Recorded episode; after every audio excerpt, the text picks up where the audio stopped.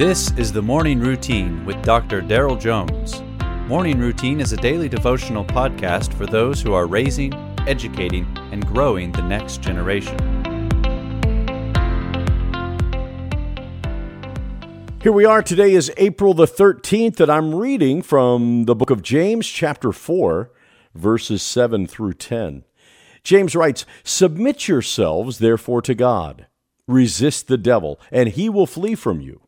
Draw near to God, and he will draw near to you.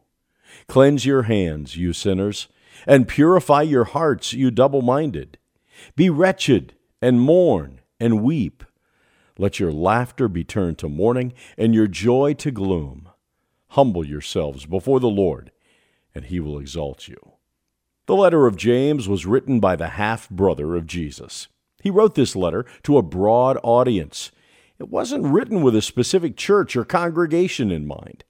The content of the letter reflects a general recipient. By and large, James contains proverbial truths that can be applied to any Christian in any phase of life.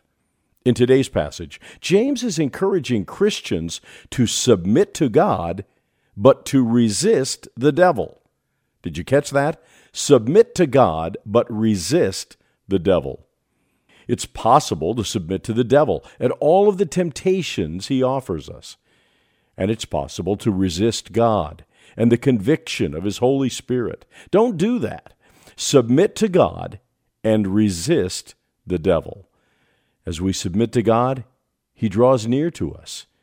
As we resist the devil, he flees from us. James notes that in the presence of the God who draws near to us, we become aware of our own frailty and lack, our sin and our guilt, which leads us to genuine repentance. And in turn, this brokenness leads to healing and strength. It's the humble who God raises up. Today, submit to God and resist the devil, and may others be tutored in spiritual formation by watching the pattern of your life.